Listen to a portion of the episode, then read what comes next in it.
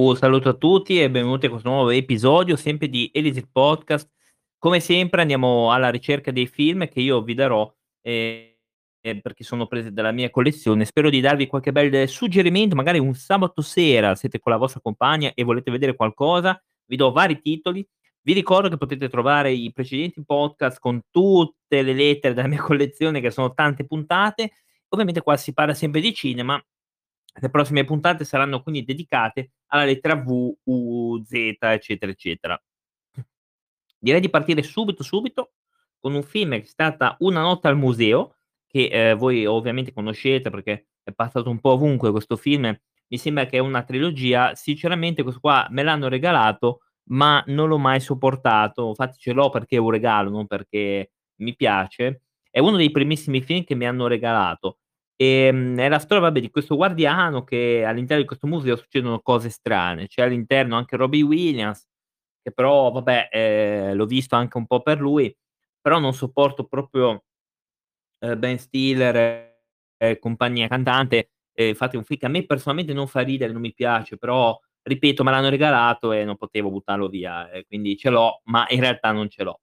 Un film che io invece ehm, che probabilmente è meno bello, probabilmente di di quello che ho detto prima, è Una scatenata dozzina con Steve Martin, Tom Welling e la mitica Hilary Duff, che proprio praticamente è un film che ho visto solo per lei in realtà, ehm, ovviamente. Allora, la storia è è questa: ehm, questa famiglia che va si trasferisce perché il padre, ehm, è un allenatore di ehm, di football, ora non non mi ricordo, è un allenatore che praticamente, ehm, deve trasferirsi perché gli gli hanno offerto questo grande contratto. Quindi lui andrà, ehm, in questo paese con tutta la sua famiglia, che sono tipo 12, 13 figli, una cosa impossibile.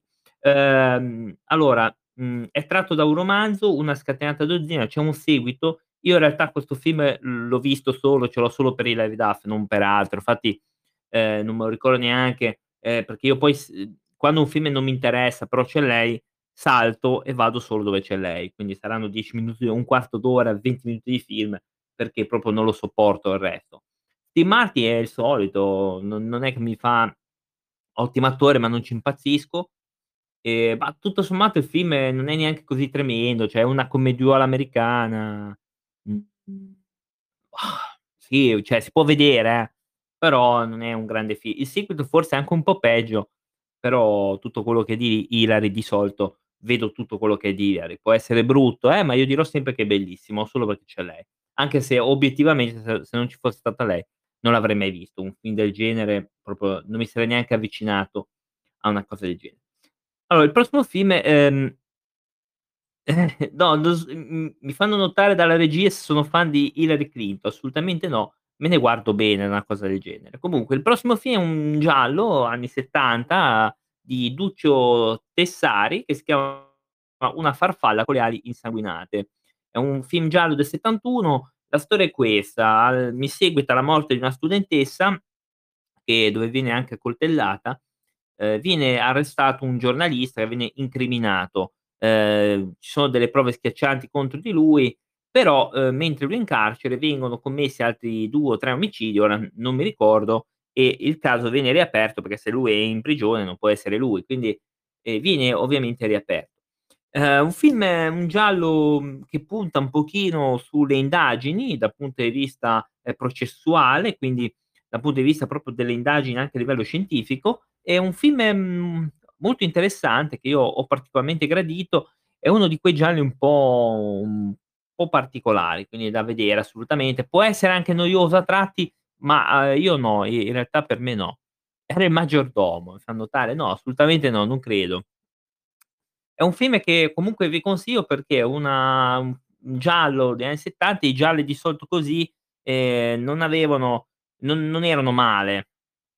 A parte qualche raro caso, erano il frutto di di un genere che poi purtroppo si è è un po' scemato, ehm, e si è trasformato in un tri thriller, quelli poli inseguimenti, cose del genere. Mentre invece questi gialli davano più uno spazio all'investigazione, che è la parte che io preferisco di più. Ehm, certo, non tutti i film hanno sempre fatto bene eh, però onestamente è un buon film, altrimenti non ve l'avrei consigliato, mhmm Andiamo col prossimo. Questo in realtà io l'avevo preso, uhm, perché una volta l'avevo visto su Italia 1, mi ricordo di una maratona che avevano fatto su Italia 1 dove, ehm, dalle 2 del pomeriggio fino alle 2 di notte avevano fatto film che m'erano piaciuti, tra cui ero curioso di questo Ultraviolet con Mila Jovovich ehm, il marito, mhmm, di lei probabilmente, ecco perché lavora, eccetera. Ehm, Ultraviolet mi era un po' piaciuto, però poi co con gli anni quando l'ho rivisto ho detto: "Ma che è sta roba?" Cioè proprio ci son rimasto male. E la trama è questa: alla fine del ventiduesimo, ventunesimo secolo, non mi ricordo, l'umanità è stata distrutta, mhmm, per un errore di un esperimento, ehm, di biogenetica. Ehm, invece che creare dei super soldati a mo' di Capitan America, sono stati creati dei dei vampiri, tipo dei vampiri. Lei, ehm, Violet è una vampira che ha contratto il virus, però non va in giro a ammazzar gente a caso, ehm, e deve proteggere questo ragazzino perché sarebbe la salvezza dell'umanità. Ehm, quindi perché nel suo sangue c'è la cura, ora non mi ricordo perché però. Allora, 'sto film è ah, ci sono un sacco di di combattimenti, su questo posso dargli il ritmo è anche abbastanza veloce, ehm, però boh, se sembra sembra un videogioco, non non è cioè non è un film che secondo me funziona, ma ma non funziona, perché le scene di combattimento non sono fatte malissimo, però poi il resto è veramente becero. È un film Ultraviolet sembrava un film bello, ma in realtà è tutto il contrario. Ehm, qua gli effetti speciali sono oltre, perché qua proprio ehm, distolgono dalla trama e dal senso proprio del film. È solo effetti speciali, è una specie di giu di gigantesca, ehm, cosa di effetti speciali. Il che a me personalmente ha stonato un po' a mio avviso, ehm, però vabbè, mhmm, poi infatti ovunque è valutato 3, eh, quindi, mhmm, Ultraviolet io l'avevo preso perché era poco, un film che probabilmente vi direi di non vedere, però, mhmm, è de gustibus. Poi partiamo col prossimo, si tratta di Una palotta alla spuntata 1. Purtroppo solo il primo al momento, non ho avuto ancora occasione di recuperare. Ehm, vabbè, qua è inutile che vi dico la saga della pallottola spuntata, dal quale hanno fatto anche una serie TV, che mi sembra che sono quelli della pallottola spuntata. È un film e eccezionale, cioè divertente, ancora adesso fa ridere, ehm, e poi Leslie Nielsen è un grande attore, uno che faceva veramente ridere, ha fatto anche Riposseduta, tante altre cose, cose serie, trame serie, vedi, ehm, Creepshow, del quale ho parlato in un precedente podcast. È un film geniale. Il primo così come lo era L'aereo più pazzo del mondo, così come, ehm, Scary Movie, quando c'è Leslie Nielsen rivaluta il film, perché quando c'è lui ridi, assolutamente. E che dire, Una pallottola spuntata se non l'avete mai visto, somma, ehm, vuol dire che avete vissuto nelle caverne prima, perché lo hanno passato ovunque, su Italia 1, al sabato, al pomeriggio, alla domenica, l'hanno sempre passato. Ora è un po' che non lo vedo, ma sicuramente lo l lo metteranno sicuro, perché ogni tanto lo lo tirano fuori, no, ehm, un film se non l'avete visto anche i seguiti sono divertenti, è da avere assolutamente. Io spero di recuperare i gli altri 2. Andiamo col prossimo, Un ponte per Terabithia, uhm, s non so se l'ho detto bene, Ame, un genere fantasy, film del 2007, c'è anche Robert Patrick all'interno, però la la sua parte poteva anche non esserci, non era necessaria. La trama è di questa questo ragazzo ragazza che ama, boh, dipingere, ama l'arte, eccetera, eccetera, però la la pigliano in giro lo pigliano in giro. Non mi ricordo se è un maschio o una femmina, penso un maschio, perché è anni che non lo vedo. Qua conosce questa ragazza e vanno in questo bosco incantato dove si vanno è un ragazzo, mi fanno notare, giusto, io non non lo vedo da un sacco di tempo. E devono rifugiarsi all'interno di questo bosco dove ci sono delle cose fantastiche, incredibili. Allora, ci sono un po' rimasto male per il finale in realtà, però però non non non avevo hype per questo film qua, cioè l'avevo visto, ehm, perché mi aveva un po' attirato la copertina, poi l'ho visto a 1 €, ho detto: "Vabbè dai, ci proviamo." Mhmm, mah, un film, boh, sufficiente, boh, mhmm, non è forse la parte finale è la più interessante secondo me, perché poi, mhmm, un po' normale, però, ehm, il finale lascia un po' così, e non vi dico quale perché ve lo dovreste vedere. Tutto sommato ho visto molto di peggio, eh, ho visto molto, molto di peggio nella mia vita. Quindi, boh, si poteva fare meglio, però si poteva fare anche peggio. Quindi ve lo consiglio perché è un fantasy è carino, comunque ha ques questa saga, no, questo bosco fantastico, eccetera, però c'è di meglio. Allora, una giornata particolare con Sofia Loren, Marcello Mastroianni, ehm, di Ettore Scola, un grande regista. La trama è questa qua: nel '38 mentre, ehm, a Roma c'è tutto in subbuglio per la visita di Hitler, ehm, questa donna, che è una madre di 6 figli, che, ehm, lei è una fanatica fascista, quindi è contenta, dice: "Ah, ah, ah", ehm, fa conoscenza con questo vicino che invece è il contrario. Ehm, è il contrario, ha idee co ehm, completamente diverse, lui è pure omosessuale e allora ci sarà questo incontro che, ehm, per scambiarsi, ehm, i punti di vista, ehm, eccetera. Quindi sarà una scoperta, un incontro tra questi 2, ehm, e da là ci saranno dei ottimi spunti.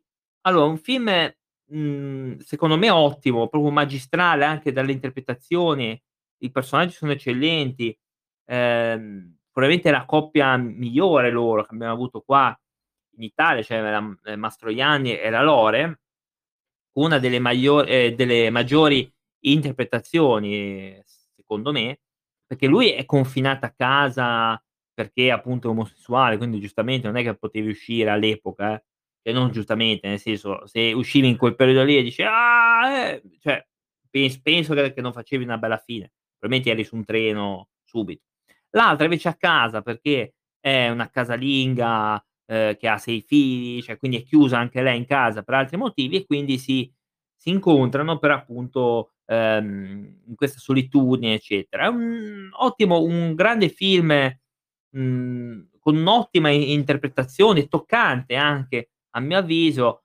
È un film da assolutamente da recuperare. Poi ha anche dei ottimi dialoghi, interpretazioni fantastica, ehm, però comunque è un film da avere. Io l'ho trovata poco e non me lo sono fatto assolutamente scappare, perché l'ho trovato un film veramente molto interessante, molto interessa allora, Ultimatum alla Terra. Qua pur ehm, sto parlando di quello originale. Io quello originale non ho il non ho assolutamente il remake con Nicolas Cage che quello non lo compro.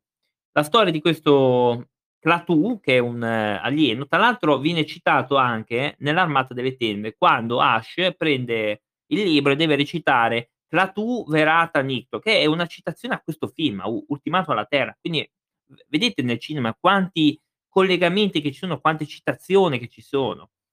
Vabbè, comunque quest'alieno terra negli Stati Uniti con un disco volante, chiede di poter incontrare i grandi leader dell'umanità per convincere, mhmm, i leader de dell'umanità a distruggere le armi nucleari. Adesso il ciuffetto biondo non credo che sarebbe contento. Comunque, ehm, accolto ovviamente con sguardi del tipo: "Oh mio Dio, cos'è questo?" Eccetera, eccetera, cerca di vivere in incognito e conoscere gli esseri umani. Quindi ehm, questo è un classico, ehm, cinema di fantascienza anni '50, però bello, ehm, pacifista. Ehm, poi ovviamente la grande frase "Klaatu Barata Nikto", appunto, co come ho detto la citazione, un film geniale che purtroppo il remake ha completamente distrutto. Infatti cal questo è da è da vedere, l'altro è da ignorare completamente, come se non ci fosse proprio ehm, ha un po' è un po' forse invecchiato, ma neanche tanto, un po' ermetico, no, un po' ehm, è uno dei film, secondo me, da avere assolutamente un grande cult, un grande classico, perché questo è veramente da è un bel film, ogni tanto me lo rivedo, è un po' che non lo vedo effettivamente. Ehm, gli effetti speciali un sono molto artigianali, ma sono buon f ehm, ben fatti. Ehm, è un film anche innocente, che vedi proprio l'innocenza di questo alieno che è ingenuo, cioè ingenuo. Eh, quindi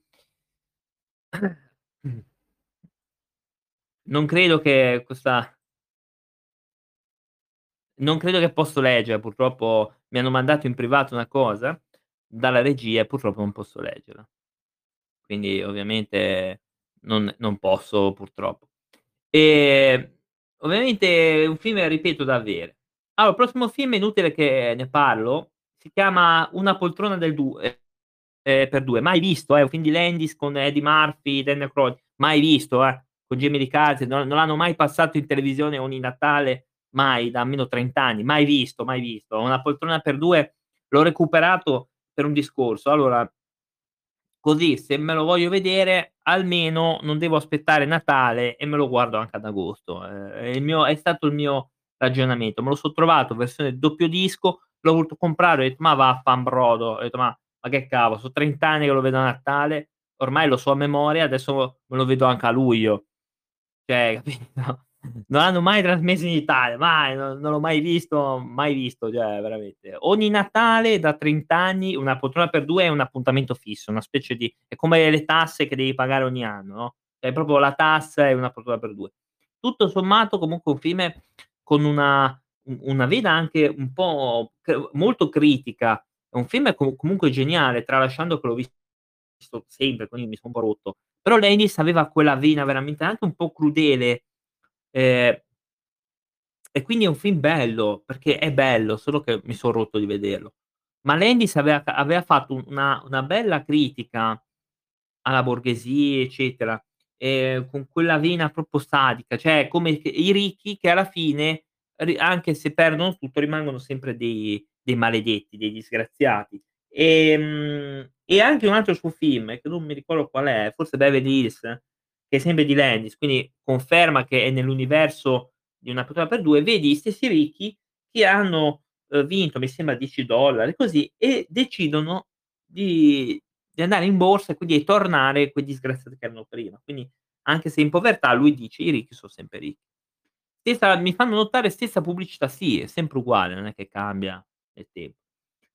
Ehm, un altro è Un povero ricco, an questo di di Pozzetto, già visto anche questo, Ornella Muti, bel film divertente di lui che poi fa la vita un po' da da da barbone, eccetera, eccetera, però il un messaggio che è quello appunto che anche nelle cose piccole si può essere felici, cosa che per me è abbastanza è utopistico, però ognuno comunque è un bel film, è bella commedia italiana, un Pozzetto e uno e una Muti che ragazzi io ero innamorato di Ornella Muti perché era una bellissima donna, cavolo, avevo uno sguardo magnetico con quegli occhi azzu uhm, verde, azzurri.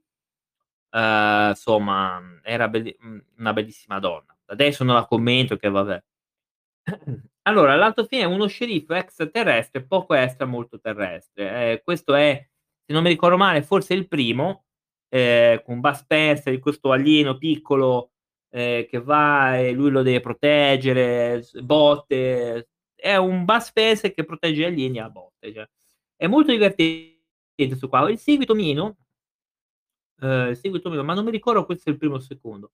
Ehm, ve lo consiglio solo se siete fan di Bud Spencer, chiarame allora, Universal Soldier con Jean-Claude Van Damme, Dolph Lundgren, eccetera, eccetera. C'è David Janssen, ehm, questa è fa parte della saga di Universal Soldier. La trama è questa: questo qui si sveglia dal coma dopo che la moglie e la figlia sono stati eliminati durante una un'aggressione.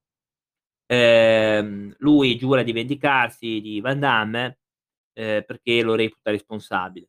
Ehm, poi ovviamente lui si ritrova questo John si ritrova inseguito da un altro Universal Soldier e poi arrivano anche un altro che è Dolph Lundgren, eccetera, eccetera, insomma tante botte, casino, esempio, eccetera, ecce E anche qui è una serie ormai che si poteva anche non farne più in realtà, non è che c'era proprio bisogno.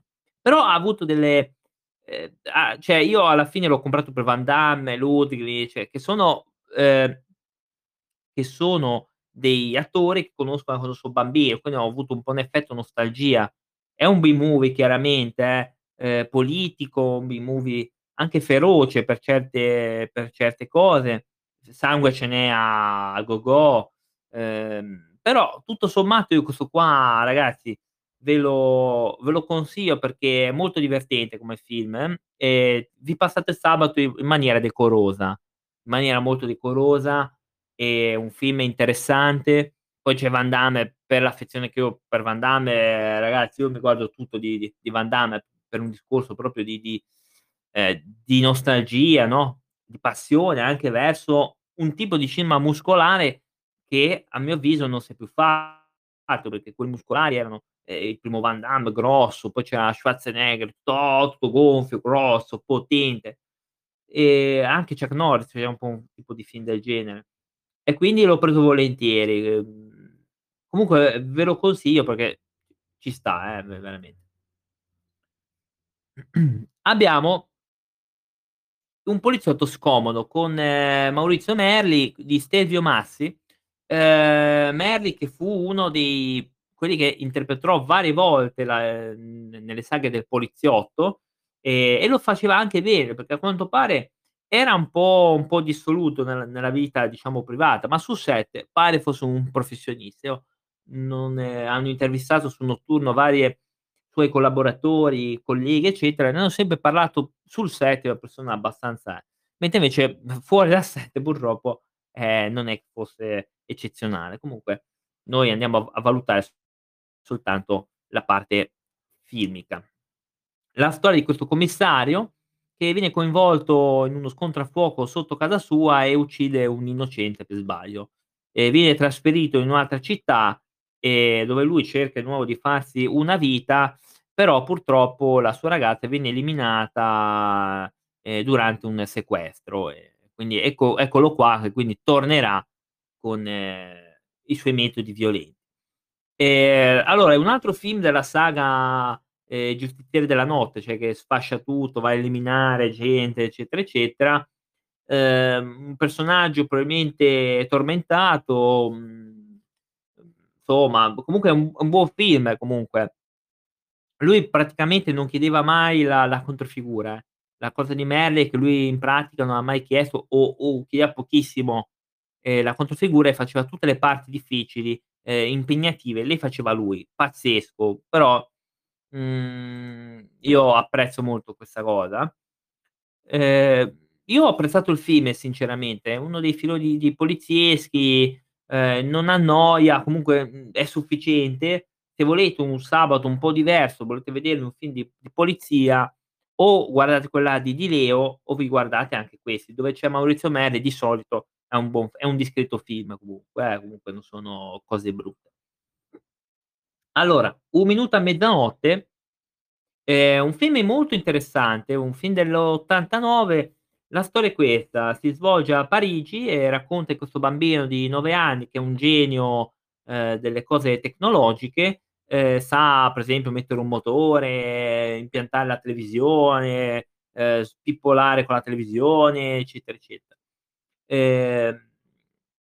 O ovviamente lui crede a Babbo Natale perché, uhm, tutti i bambini ora non lo so, però ai tempi ci credevano un po' tu ehm, si trova a casa sua per un giorno questo Babbo Natale che in realtà è uno psicopatico che uccide gente vestito da Babbo Natale, cosa comunque già ripresa da, uhm, Black oddio aspetta, quel film, ehm, Natale di sangue che è un film degli anni '70 se non mi ricordo male, questo tipo vestito da Babbo Natale che ammazza gente a caso.